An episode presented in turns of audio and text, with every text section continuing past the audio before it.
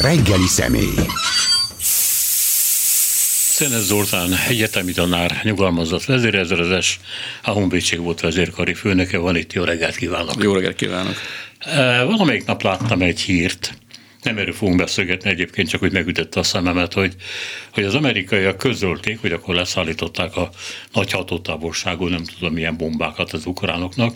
Gondoltam, hogy hát nincs most stop ebben az egészben a republikánusok miatt. Mégis folynak szállítások? Igen, ennek ugye a háttere az, hogy a Boeing-el, Boeing fejleszt ezeket a bombákat, bombának hívják, de tulajdonképpen rakéta. Uh-huh egy korábbi megállapodás alapján, egy, egy hosszú távú megállapodás alapján a Boeing elkezdte szállítani. Ugye ez egy olyan, olyan szárazföldi, tehát csöves, tehát sorozatvető ki tudják lőni, mert ugye van ilyen bomba, csak légi földi, de ez földi-földi. 80 mérföld, tehát olyan 1,4, tehát 140 km mély, nagysebességű, nagyon pontos. Tehát visszatérő a Boeing szállítja, és hát úgy látszik a keretmegállapodásban belefér, és egy évvel ezelőtt fejlesztették ki, és tavaly az amerikai szárazföldő hadsereg tesztelte, és azt mondta, hogy rendben van, és most ezt szállítják az ukránoknak. Nem tudjuk, hogy mekkora mennyiség, hát nyilván olyan nagyon nagy még nem lehet, de a lényeg az, hogy, hogy szárazföldi kilövésű, és ugye ez tovább növeli az ukránoknak azt a képességet, hogy mélységben képesek a, az, orosz, az orosz célokat elérni. Ez akkor ez egy teljesen új eszköz. Ez egy teljesen új. Hát az amerikaiak nem szokták a legújabb fejlesztéseiket. Hát drónoknál is, drónoknál is volt ilyen. Drónoknál is volt. Tehát tulajdonképpen azért azt tudjuk, hogy minden háború, helyi háború az egyúttal kísérleti lőtér is, és hát, kipróbálnak igen. mindent, amit lehetséges, de letesztelt, tehát nem, nem, nem ö, ö, alaptalanul tehát nem olyan, hogy most vagy, vagy jó, vagy nem jó. Ez nem olyan, mint a... Vagy hátra megy, vagy előre. Igen, nem olyan, mint a, ugye most paraszkodnak az orosz tüzérek a, az észak lőszerekre, hogy nem lőnek pontosan. Tehát, de az kétségtelen, hogy hát gondolom, egy Gerett megalapítás, én, az én értelmezés az olyan, mint hogy a magyar egészség is állandóan válságban van, de azért mindig szállítanak neki beszállítók, aztán majd valamikor megkapják a pénzt. Tehát szerintem itt erről van szó, hogy,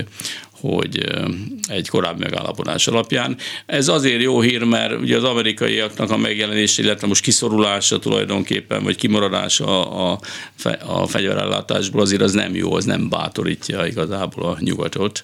Tehát szerintem kellenek ilyen jelzések. Aztán, ha megoldják a, a, a költségvetési válságot, meg hát jóvágyják a védelmi, a védelmi költségvetést, mert ugye még nincs jóvágyva, akkor talán visszatérnek ebbe az évbe, hogy 61 milliárdot ígértek a, a, az ukránoknak haditechnikai, fegyverzeti, katonai célú szállítást. De ez már csak a elnökváltás után? Nem, nem, ez ugye most megállt a dolog, mert ugye az amerikaiaknál ugye a törvényben benne van, mennyi lehet a, a költségvetési hiány. Ha plafont eléri, akkor, és emelni szeretné az aktuális kormányzat, akkor megállapodások születnek. Sőt, van olyan időszak, amikor ilyen részleges bezárnak hivatalokat, múzeumot, stb. részleges hmm.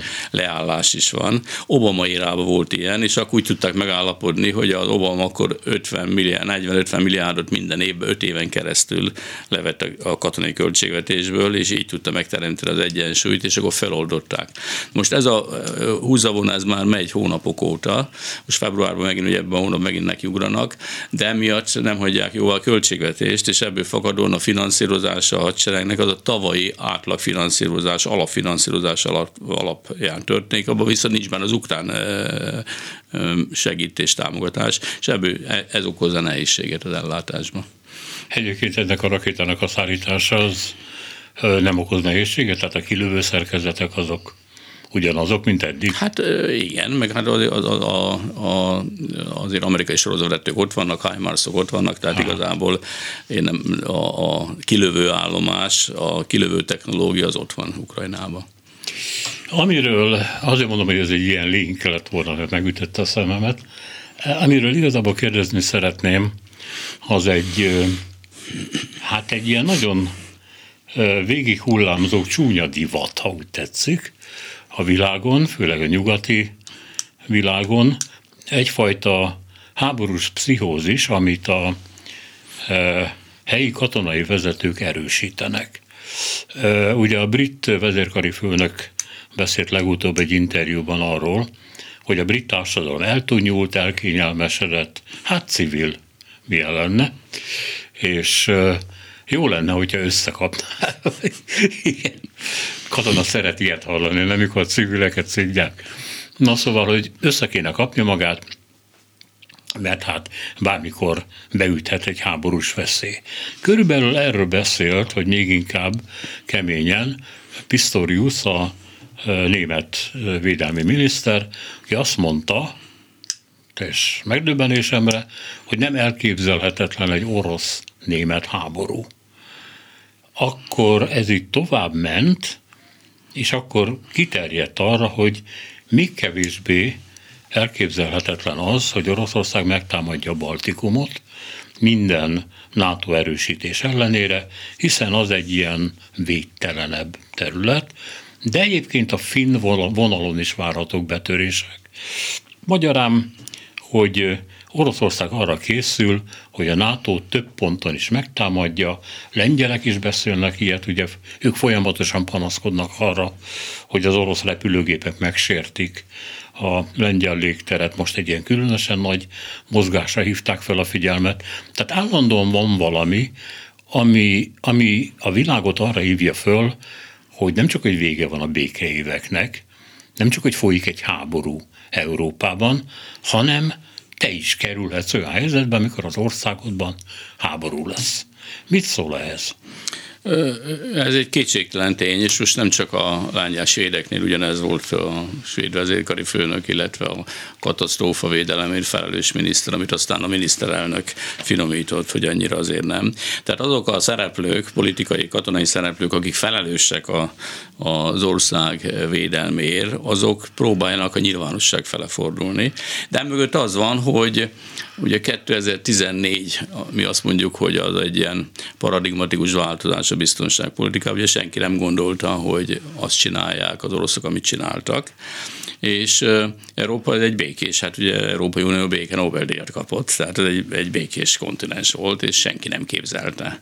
És azóta meg ugye még rosszabb a helyzet, és azok az országok, amelyek történelmi okok miatt nagyon félnek itt elsősorban a, a baltiak, lengyelek, igazából ők táplálják ezt. De ennek ugye annyi alapja van, hogy azáltal, hogy elindult a háború, a NATO a madridi tehát ugye most már tavaly csúcs után egy új stratégiai koncepciót fogadott el, és az a Európa keleti védelmét gyakorlatilag régi hidegháborús módon védi meg, elletolt védelem, az ászlói harcsoportokat átalakítják dandárokká, a reagáló helyett előre települő erők vannak, tehát tulajdonképpen egy ilyen hidegháborúhoz hasonló tervezés, illetve fejlesztés zajlik. Bocsánat, ez a keleti rész, ez mit jelent? Hát, lengyel és balti? Nem csak, hát ugye tulajdonképpen úgynevezett frontországok, tehát amelyek érintkezésben vannak, vagy, közvet, vagy közvetlenül, vagy közvetve érintkezésben vannak Oroszországgal. Tehát jelenleg most Finnország, baltiak, lengyelek, szlovákok, bár ugye áttétel, mi áttétel, románok áttétel, és Bulgária. Tehát tulajdonképpen ez a keleti szárny, itt teljes védelmi felépítés zajlik, olyannyira, hogy most éppen most olvastam talán múlt héten, hogy a baltiak közösen az orosz határ mellett egy ilyen masinó, tehát egy teljes műszaki védelmi rendszert akarnak kiépíteni, mi valamikor az ötfeles években a Tito érában. Tehát van ennek egy mély katonai alapja, amely azt mondja, hogy területvédelem területvédelem, és ebből fakadóan tehát a, a, azok az ország, azok a vezetők, akik ezért felelősek, és hát ugye nehezen működik a dolog, mert azért a civil társadalom ezt nem érzékeli, azok időszakonként megszólalnak, és megjelennek túlzások is. De egyébként nem kell messze a Magyarországon is há, különleges jogrendű állapot van, három címen, e, és nálunk is van egy törvény, a 93 2021-es törvény, amely a védelmi és biztonsági rendszabályokat próbálja összehangolni, és tulajdonképpen egy ilyen háborús, régen hogy úgy mondtuk, hogy hadigazdasági átállásnak a feltételrendszert próbálja megteremteni, vagy a haderő is most már 23 feladat a Magyar Honvédsre kapott egy sor olyan feladatot, ami a, ami a, a, a válsághelyzetben növeli a, a hatáskörét vagy feladatkörét. Tehát ez egy általános jelenség, de mögött szerintem a főhajtóerő ezek az országok, amelyek rendszeresen, most például a baltiak rendszeresen azt mondják, hogy ha nem nyeri meg, tehát ha nem nyeri meg Ukrajna a háborút, akkor az oroszok három-öt év múlva kirobbantják újra, és elfoglalják a Baltikumot.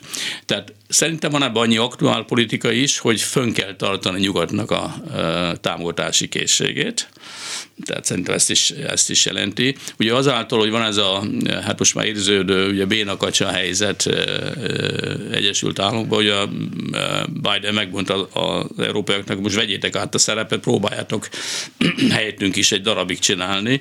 Tehát ebből fakadóan a, a, ez a fenyegetés, vagy ez a riogatás, ez igazából azt is szolgálja, hogy próbáljuk erősíteni a védelmet. Az viszont kétségtelen tény, hát lásd, ugye a klasszikus példa most a ja, március egyre vállalt az Európai Unió, hogy leszállít egy millió lőszert és rakétát, és most erre kiderült, hogy nem tudja leszállítani talán 400 ezeret, és csak évvégig tudja leszállítani. Tehát igazából mindenki tudja, hogy a a, azáltal, hogy az Egyesült Államok katonag védi Európát, ugye mert tulajdonképpen a NATO időszakától kezdve nukleáris elnyőt az Egyesült Államok, hogy bármi történik, az, az amerikai mindig betolnak annyi erőt, amennyi kell, hogy az európaiak elkényelmesedtek, és most ebből fakadóan a háború elnyúlási, mert ugye most már két éve, nem sokára hónap végén két éves lesz, és hatalmas intenzitással folyik, tehát egyre inkább látszik, hogy kevés a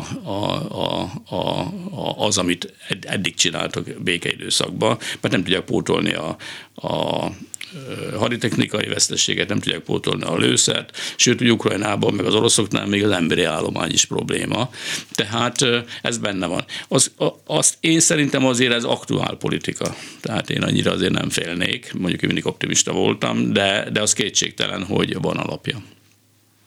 De egyébként hogy, hogy nem tudják pótolni, hát ez nem egy, hogy mondjam csak, magánvállalkozás, magánipar, hát, ami az állam megrendelésére dolgozik. Igen, csak ugye az iparosok arra panaszkodnak, hogy a, a ugye, demokrácia, jogrend, hogy a döntéshozatal, az engedélyeztetés, a jogszabályok azok nem változnak.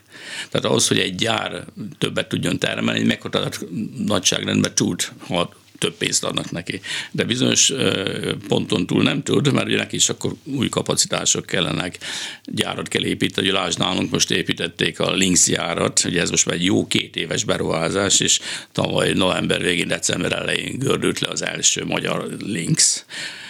Tehát ez ilyen idő ukránoknál most ugye a, éppen olvastam, a tavaly e, megduplázódott a, a, a hadipari termelés, és egyre több, egyre több nyugati cég, Rheinmetall is, amely nálunk ugye az ászlós hajó a Magyar Honvédség modernizálásában, a Rheinmetall is hogy céget alapít, tehát, de ezek ugye hosszú folyamat. Ukrajnában? Igen, Ukrajna, és nem, több, több. Tehát igazából ugye az ukrán hadipar az oroszokkal közösen nagyon erős volt mindig, csak amikor talán 17-ben eldöntötték, hogy egyik nap napról a másikra, hogy megszakítják a, a fegyverzeti gyártási együttműködést az oroszokkal, ugye összeomlott is a, a hadipar. És ugye azután kezdték szép lassan, ugye, ugye azért ne felejtsük el, ugye most 2022 háború kezdete, de 2014-től egy alacsony intenzitású háború volt, tehát azért voltak hadi szükségletek, és most ugye a, próbálják üzleti alapon, ugye kapják a pénzeket, a, a támogatás, pénzügyi támogatást az ukránok, és akkor megpróbál a nyugati időket bemenni. De az a helyzet, hogy ez mind idő, ezek hónapok, évek, és ugye a, az oroszok pedig már elkezdték 2022. júliusában átértek a két külön törvényel átéltek a hadipari, tehát háborús termelésre. Az azt jelenti, hogy 24 órán keresztül, 7 napon keresztül megy a termelés, és ugye elég jól föltornázták. Ott az a probléma, hogy a modern eszközöket nem tudják, mert ugye a modern, minden modern technológia náluk is az valamilyen módon tele volt nyugati alkatrészsel, technikai megoldással, ott ugye ott most határok vannak, ugye egyrészt nem lehet, másrészt csak a fekete piacon, vagy a... Hát vagy azért a... szépen hoznak be ott. Igen, de azért az látszik, hogy azért figyelik, hogy mondjuk a nagyon modern, itt most olvastam, a Sarman nevezetű, ez egy ilyen interkontinentális, balisztikus, hipermodern rakét, egyet egy darabot nem tudtak gyártani tavaly, pedig van a 21-es rendszerbe akartak állítani. Vagy lehet látni, ugye van a, a, az Orix, ez a holland ilyen open source, tehát technológiai cég, hírszerző cég, amely figyelő, hogy milyen veszteségek történnek a fronton, de csak bizonyítékok alapján. Tehát azt mondom, többé-kevésbé megbízható. És az Orix kimutatta, hogy ha megnézzük a veszteség mennyiségeket a orosz oldalon van, hogy hány harckocsi, hogy annak milyen arányban vannak modern harckocsik, tehát T-90M. Az armatát már ki is vonták az oroszok, az a legújabb 5. generációs harckocsi, mert nem működt rendesen akkor tartunk, hogy kb. 30 százalék, és a többi az pedig T62-es, T72-es, tehát régi, ami nekik volt a a raktárakban 20 ezer harckocsi volt lespájzolva az oroszoknál. Ezeket ugye most előveszik, elviszik ezekre a 24 óra keresztül termelő gyárakból, és ugye történik egyfajta kapacitásbővítés, és akkor egy kicsit megtuningolják, és küldik ki a fontra.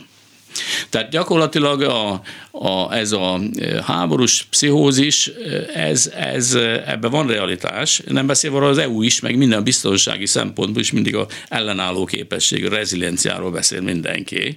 Csak ugye amikor az EU erről beszél, akkor nem elsősorban a háború, hanem mondjuk a kiberbiztonság, tehát ami, vagy az egészségi biztonság, tehát ami, ami az életnek más területe. De én úgy látom, hogy, és ezzel le is zárnám, hogy, hogy ezek a nagy vezető megnyilvánulások azért, azért ez aktuálpolitikát is szolgálják, tehát magyarul föntartani, a, föntartani azt, a, azt a támogatási ö, szándékot, részben kényszert, ami szükséges ahhoz, hogy Ukrajnát folyamatosan támogassák. Én értem, de ezek a, ezek a megszólalások a lakosságot célozták. Tehát a lakosságnak mondták, hogy készüljön, mire ő ült, ült a lakosság, csóválta a nagy fejét, és azt gondolta, hogy oké, okay, most mit csináljak, hogy készüljek? Gyűjtsem otthon a gyógyszereket, vagy vegyek 40 ezer konzervet, vagy hogyan? Hát ez, ugye ez már a polgárvédelem katasztrófélem kérdése. ugye Izraelben ez nem probléma, valós fenyegetés van, ott láttuk, minden lakásban védett szoba készül, minden iskola alatt van bunker, rendszeresen gyakoroltatják a, a, a légiriadót, stb. Nem emlékszem, amikor nálunk is a katasztrófa védelem, ez 2011-ben talán próbálta a médián keresztül tesztelni a légiriadót, és egyszerre megszólalt, és utána és abból lett egy hatalmas riadalom, és mindenki rossz volt, és akkor leállították, és azért most csendes riasztások vannak. Mondjuk néma. Igen, igen. Hát ez... Tehát a technikai rendszert ellenőrzik, de a lényeg az, hogy ugye azáltal, hogy, hogy önkéntes haderők vannak legtöbb országban, igazából a, a civil társadalom az el van zárva katonai problémáktól. Hát azért nem értem, hogy mit piszkálják őket. Hát mert ugye előbb-utóbb menni kell, tehát igazából próbálják felkészíteni. Jogszabályi változások vannak, jogszabályt könnyen megcsinálják, de utána azt át kell vinni valóságban. Emlékszünk Magyarország is talán három év, amikor az iskoláknak kiadták, hogy egy ilyen riadó tervet, vagy nem tudom, háborús tervet kell készíteni, abból is milyen, milyen nagy probléma lett. Tehát igazából ezek az erőfeszítések azért mindig a, a katonai vagy azon politikusok tőlük, akik, akik felelősek érte, mert igaz, ha valami történik, akkor nekik kellene megoldani a problémát. Jó, hát nézzük meg, hogy hogy ha tovább megyünk és boncolgatjuk a különféle háborús gócokat, akkor önnek lesz a igaza, hogy voltak éppen itt egy aktuál politikai meggondolások vannak, és a nyugat védelmének a igénylés a továbbiakban. Mondjuk ezt a Baltikum esetében minden további nélkül el lehet hinni, mi más tehetnének. Mi más tehetnének ezek a pici nemzetek, amiknek kb. 20-30%-a ráadásul orosz nemzetiségű. Ezzel kapcsolatban semmi rosszat nem akarok mondani, de nem lehet tudni, hogy a lojalitásuk ezeknek az embereknek kinek szól, illetve hát egy részükről lehet tudni, más részükről nem. Hát azért általában az a tapasztalat, hogy hogy ugye ott se egyformán, de az lényeg az, hogy, hogy a lettek, észteknél magas arányba. De ugye a demokrácia magasabb, jobban élnek, tehát igazából nem, nem, nem nincs nagy vágyakozás a, a putyini rendszer iránt. Egyszer egy, egy konferencia után egy, egy belorusz volt helyettes államtitkára, vacsoráztunk és beszélgettünk, és azt mondta, hogy ha Putyin csettint egyet, akkor két héten belül a beloruszok Oroszország része. De mondom, miért? Azt mondja, két okon. Egy, nagyobb a demokrácia, mint nálunk, ez volt kb. öt éve. Nem Ke- mondja. Ezt mondta, akkor öt éve. Kettő, jobban élnek, mint mi. Tehát gyakorlatilag azért a, a, a baltikumi oroszok nem is mindenütt van ugye tiszta orosz párt, de azért most leszámítva, nyilván van ott is egy szűk réteg, meg hát, de azért alapvetően a, a pontosan tudják, hogy milyen körülmények között élnek, és nem hiszem, hogy nagy vágyakozás lenne a, a, az orosz-szovjet rendszer iránt. Hát nem tudom, én ugye Rigában van egy nagy, nagyon híres piac. Ez egy repülőgép hangárokban kialakított, talán még a németek építették, talán az oroszok is ráépítettek valamit, hát most piacok, nagyon különféle, és hát óriási. Jó részt orosz kézben, mármint a helyi orosz kereskedők kezében, nem tudom, hogy ennek mi az oka, de többségben vannak. És én megpróbáltam velük beszélgetni, hát akkor már folyt a háború. És nem voltak hajlandók megmondani. Mondhatták volna, hogy nézze, orosz vagyok, nekem itt jó, stb., amit ön mondott, de nem mondták. Nem mondtak semmit, semmit nem. És ez, ez még hozzá kell tenni, ugye, hogy a határon, mondjuk az észt, orosz határon vannak ilyen kisebb-nagyobb városkák, amik szintiszta orosz lakossággal működnek, és hát ezeket nemrég még a Putyin befolyásolta, mert akkor ott lehetett fogni a különféle orosz adókat, ma már le vannak tiltva. És hát gondolom ez valami változást okoz. Tehát, hogy nem volt ilyen egyszerű ez a történet. Nem, 14 után szigorítottak. Tehát én is sokat jártam, tanít, még tanítottam Tartuba, az Észtországot, igen, a, a, Balti, a Balti nagy akadémia. város. Igen, igen, nagyon szép város, és nagyon szerettem, olyan szabad város volt, oroszul lehetett élni. Hát valami hihetetlen. Igen és akkor ugye évről, nyolc éven keresztül évről évről mentem ki, és amikor már nem tudom, harmadik, negyedik évben kiderült egész országban internet ingyenes, hát nem tudtam, hogy hol élek tehát hogy hol vagyok, csak úgy mondom. Na most akkor még nagy demokrácia volt, tehát emlékszem, liberalizálták.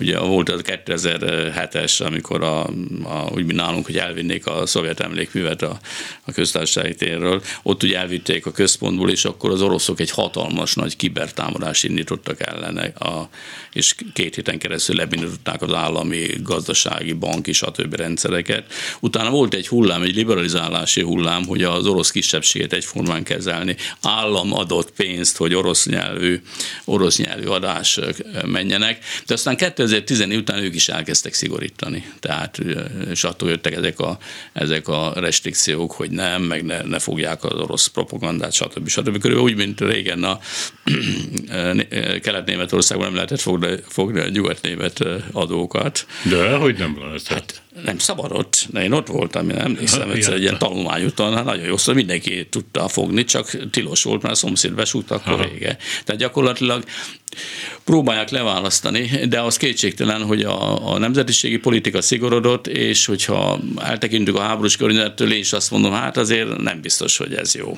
mert azért bizonyos jogokat, ugye 10% fölött hivatalosság kell tenni elvileg a demokratikus normák szerint az orosz anyanyelvet. Tehát egy, rengeteg olyan szabály van, amit mondjuk egy mondjuk Kanada vagy egy, egy liberális társadalom megenged magának, de ott már nem engedik meg maguknak.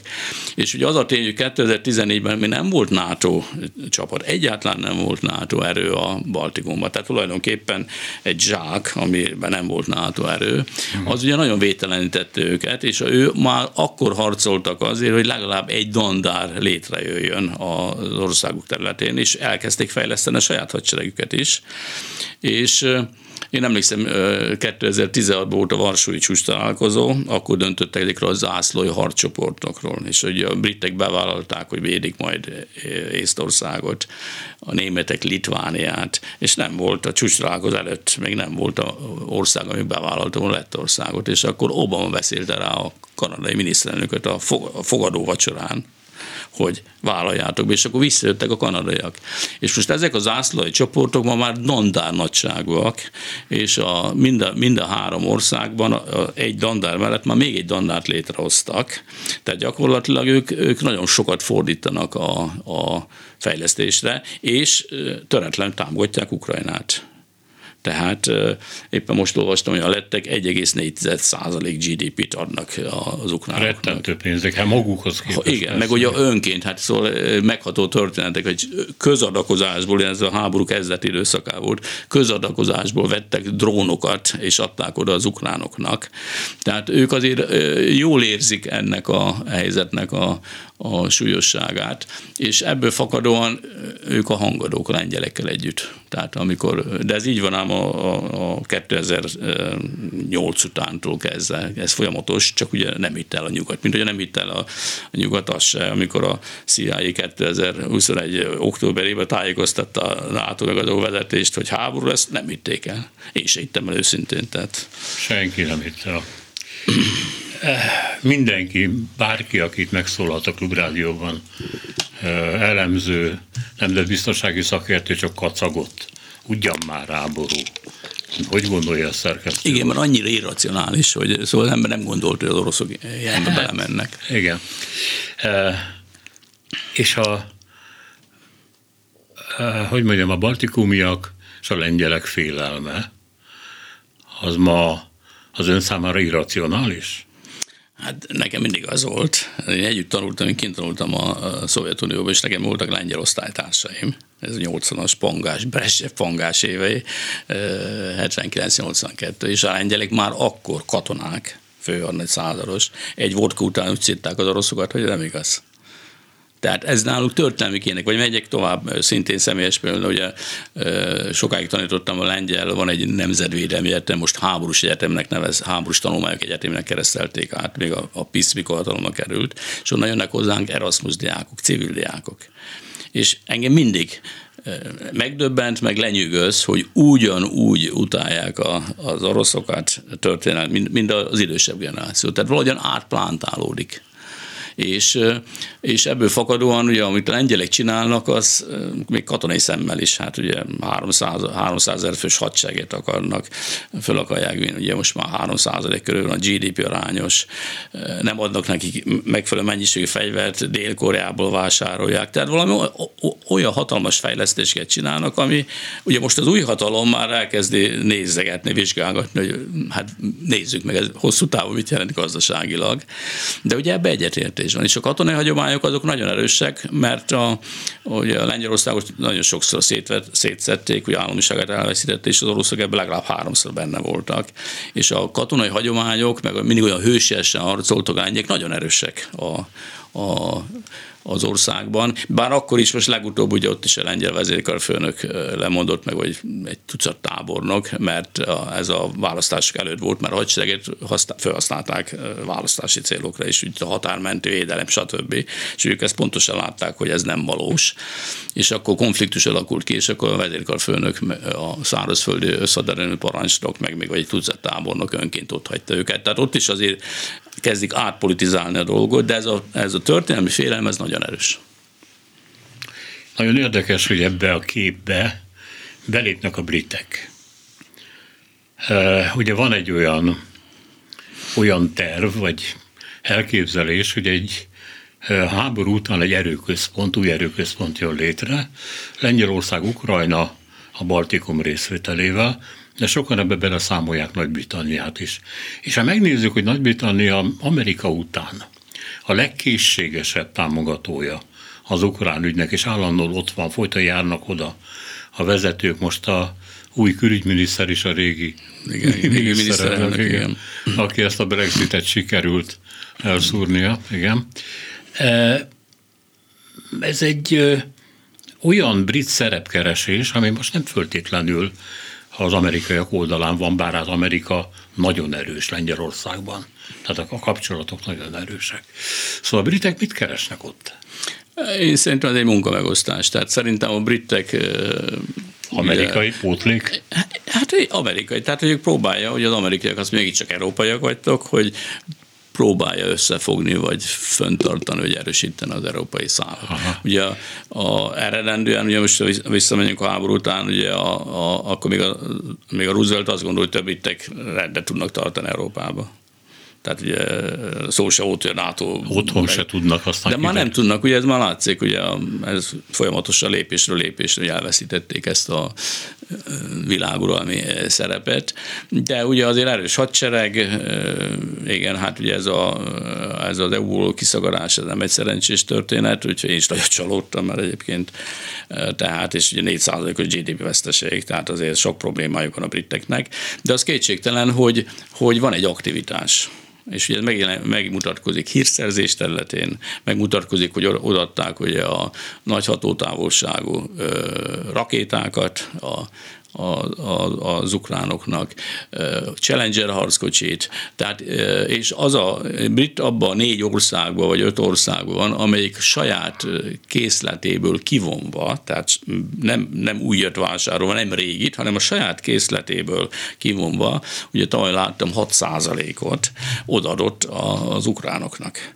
Tehát gyakorlatilag van egy ilyen elkötelezett támogatás, ez, ez lehet, hogy a Churchilli politika folytatása, nem tudom, de, de az kétségtelen, hogy, hogy, hogy odafigyelnek erre a dologra, és megpróbálják erősíteni. Most napirenden van a, sőt, ugye meg is történt már a kétoldalú biztonsági védelmi megállapodás aláírása. Nem adtak ilyet a második világháború óta. Igen, és akkor, akkor ugye most a franciák is fognak adni az ukránoknak, a svédek már legelőször, ugye a litván csúcs után ez volt az egyik modell, miután nem lehetett nato akkor azt ígérték több ország, hogy akkor két oldal alapon kezdik erősíteni Ukrajnát. Amerikaiak tárgyalnak hasonlóképpen, egy olyasmit akarnak ők is adni, mint Izraelnek adtak, ugye a, a, a 51-be talán. Tehát gyakorlatilag a britek azok viszik az ászlót, és szükség van rá, mert tulajdonképpen a brit hadsereg az a legerősebb hadsereg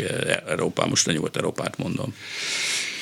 Jó, jó, tehát az önvéleménye szerint az ukrán konfliktus az ukrán határok marad, marad, között marad, bármi történjen is, ha jól értem. Igen. Igen. Jó, nézzük a másik zónát, ez mindig a közel-kelet, hát most különösen aktuálisan, de több pont is van. Ugye van eh, Izraelnek a Hamasszal lefolytatott háborúja, ez Gáza, de hát ez nem önmagában jelent egy hadszínteret, mert ott van egyébként Libanon, a Hezbollah, ami szintén egy ilyen iráni érdekeltség, tehát ott vannak a húszik, szintén iráni érdekeltség, és hát Szíria, Irak területén, főleg Irak, ugye, amelynek a lakosságának nagyobb része szintén síita, mint mm, az iráni lakosság, ott is vannak ilyen hát lehet nevezni terrorcsoportoknak, de olyan katonai műveletek végrehajtására alkalmas egységek, amelyeket hát részben vagy egészben irány, irányít. Ez gyakran hallom egyébként, hogy nem lehet ezeket olyan nagyon pontosan mondjuk a húszikat szabályozni, mert mennek ők a saját fejük után is. Szóval, hogy ez egy ilyen több pontból álló góc, és mindenki azt mondja, hogy jaj, csak nehogy ez a vezényszó, eszkaláció, mindenki az eszkalációt. Mondja, jaj, csak nehogy eszkalálódjon a dolog. Hát azért elég jelentős mértékben megtörtént már. Igen, itt a meglepetés a húszik, mert igazából ez az eszkalációtól való félelem, vagy ez a lehetőség, ez a leges legelején, hogy október 7 amikor indult ez a szörnyű támadás Izrael ellen, hogy az amerikaiak azon oda vezényeltek először egy repülőgép hordozót, másik repülőgép hordozót, tengeralattjáró, stb. Ugye, aminek az volt az üzenete, hogy állami tehát Izrael szemben arab állami szinten ne legyen fellépés. És a Hezbollah folyamatosan, igaz, hogy csak a határ mögötti területeket, de folyamatosan támadja az izraeli állásokat. De igazából nem látszott, hogy ott nagyon nagyobb kockázatok lennének. És akkor most a huszik jönnek, és biztos, hogy komoly a dolog, mert, mert ugye most már az amerikaiak egy tengeri, haditengerészeti műveletet hoznak létre adhok alapon, most néztem 8 ország, Olaszország most lépett be, mert ugye ugye a szállításokat bizonytalaná teszik, és ugye a kereskedelmi szállítások kénytelenek Afrikát megkerülni, ezért veszítenek, nem tudom, három hetet, egy hónapot megdrágítják, tehát nagyon sok problémát okoznak. Most olvastam, hogy a tenap a készülő beszélgetésre az oroszok megduplázták a Iránnak, Irán, iráni köztársaság tevékenysége kapcsolatos támogatásait. Irakban körülbelül fél száz milícia csoportot tartanak nyilván az amerikaiak, amelyek Irán támogatások. Az igaz, hogy ezek tényleg ezek decentralizáltak, tehát ez nem úgy, hogy központi irányítani, de azért megvan a, a módszere, és nagyon sok problémát tudnak okozni, és ugye éppen néztem, hogy 85 támadás volt mostanában az elmúlt két hétben amerikai célpontok ellen. Ugye Jordán meghalt három katona, ugye, ami már át, átlépte a, a a, a vörös vonalat. Tehát van egy ilyen eszkalációs jel, és akkor még hozzáteszem, hogy Bidennek voltak ilyen elképzelése, még lehet, hogy össze is jön, hogy kivonja az erőket Irakból, mert az iraki kormány még kérte 2014-be nem felejtve, amikor az ISIS lerohant a részbe Szíriát, részbe Irakot félig, akkor 14-ben az iraki kormány kérte az Egyesült Államokat, hogy vonuljon be. Azóta ott egy művelet van, egy katonai művelet, de most egyre inkább azáltal, hogy folyamatosan támadják az amerikai, egyre inkább előtérbe kerül az a téma, hogy, hogy kivonják az amerikai, 2500 amerikai van ott állítólag, és ugye ez mondjuk politikailag jó is lenne Bidennek, hogy békét háborús, háborús kócot megszüntet, vagy háborús hozzáállás megszüntet. De, de az a tény, hogy, hogy a erőfeszítések ellenére nyilván van politikai fenyegetés, van mindenféle gazdasági szankció, és katonai föntartják az aktivitást, az azt mutatja, hogy ez egy tartós dolog lesz. Tehát az azt jelenti, hogy megint elindulnak. Volt ott egyébként már, vagy legalább kétszer ilyen nagy tengeri hadművet, még az EU is adott, a NATO is adott, de akkor Szomáliánál kapcsolatban. Múlt héten már megjelent, hogy a szomáliak, szomáliak megjelentek, kalózkodnak megint. Tehát, tehát beszélését teszik. Ugye az a probléma, hogyha valahol nincs állami értelemben jól felfogottan, nincs biztonság föntartva, ebbe a biztonság irányba benyomul mindenféle nem kívánatos elem, és hát próbálják keresni a, saját számításaikat. Azért annyira én nem tartok tőle, mert közben Indi, tehát Iránt ugye a Kína is csillapítja, mert Kínának is érdeke ez a dolog, mert a, a energia és egyéb szállítások miatt. Tehát Kína itt egy egy hát visszatartó erő, de, de a, a veszély megvan. A veszély megvan, és ugye ezért is van egy nyomás Izraelle, hogy, hogy minden előfejezze be a háborút Hamasba, a, a, a Hamas ellen. Ez egy ö, reális elvárás? Hát szerintem nem. Nem, ugye? Tehát nem. Én, én azért most őszintén ugye foglalkoztam most a Hamas történelemmel. Hát 20 éve folyamatosan támadják Izraelt, és ugye volt vagy 20 hadművelet Izrael oldalról, de ezek mindig ilyen egy-két héttől három hétig terjedtek, amíg amikor ugye lefejezték, nagyobb csapás mértek, akkor na azonnal békét kérünk, és akkor békét kötöttek, aztán fél év múlva, néhány hónap múlva egy újra kezdték. Tehát mindig újra kezdték. Tehát szerintem az, az amit most Netanyahu mond, hogy, hogy meg meg kell e, semmisíteni, tehát gyökerestől. Persze az más kérdés, hogy gyökerestől nem fogják tudni, de az biztos, hogy egy időre tudják, meg attól is függ, hogy milyen kormányzást tudnak ott utána oda szervezni. De az a tény, hogy, hogy folytatják a háborút, az, az, az fontos, mert most is rakétá, lővik a rakétákat. Most is.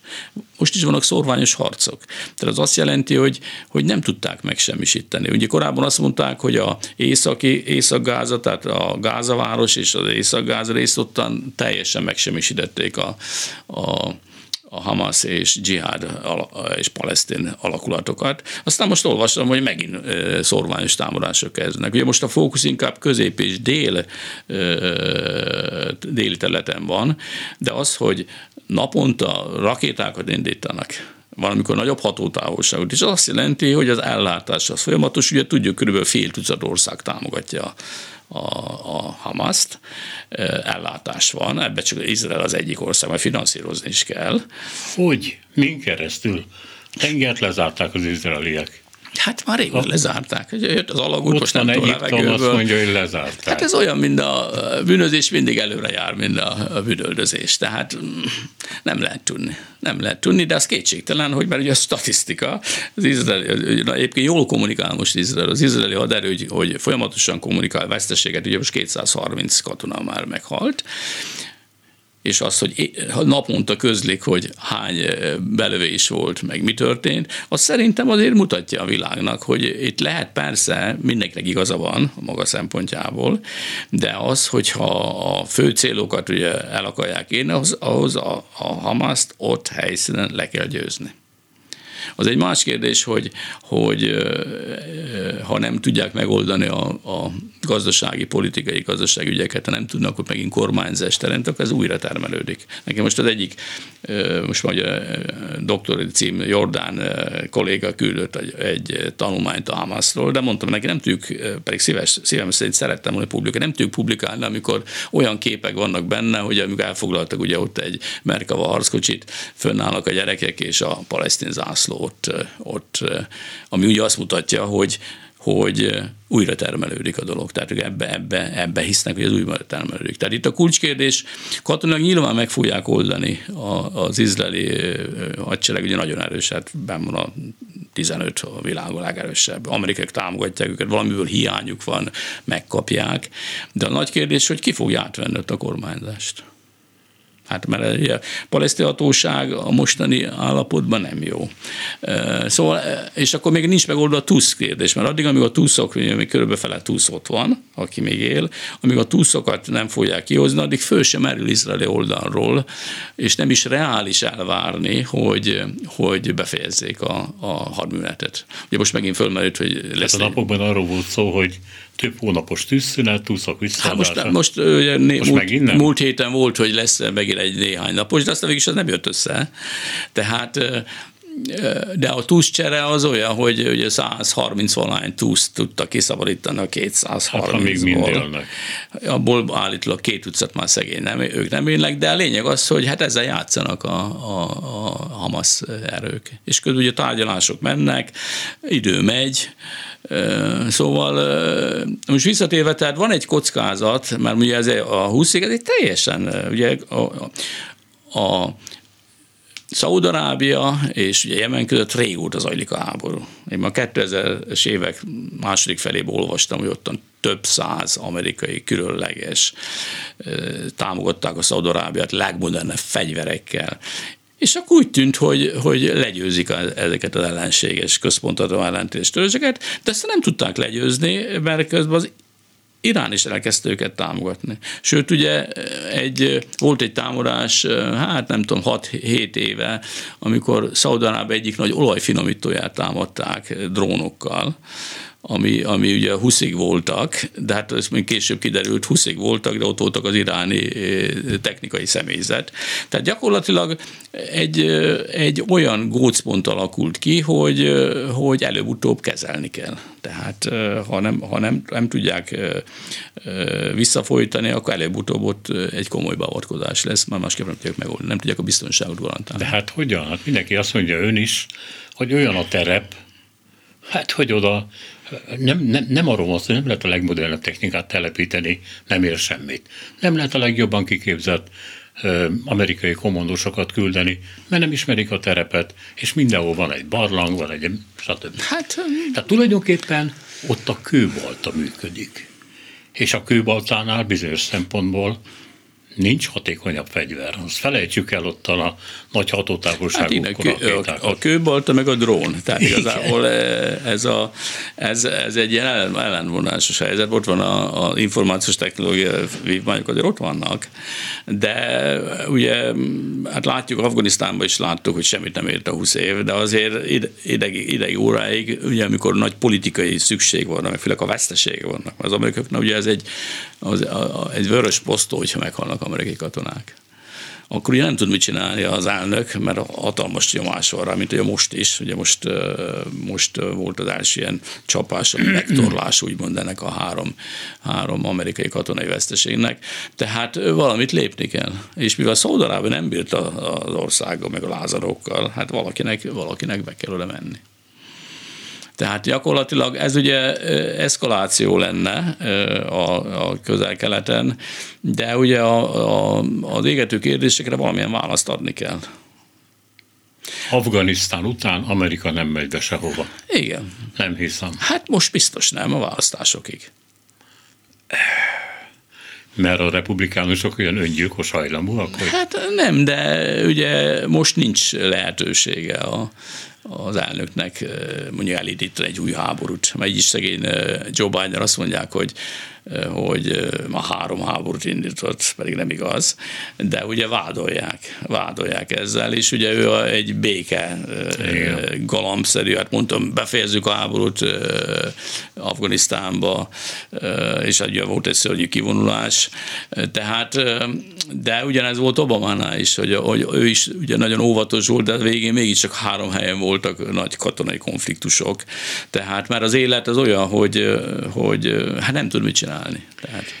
Annyi időnk van még, hogy megkérdezem, hogy amikor azt mondja, hogy a húszikkal nagy baj lesz, akkor a térség szempontjából mire gondol?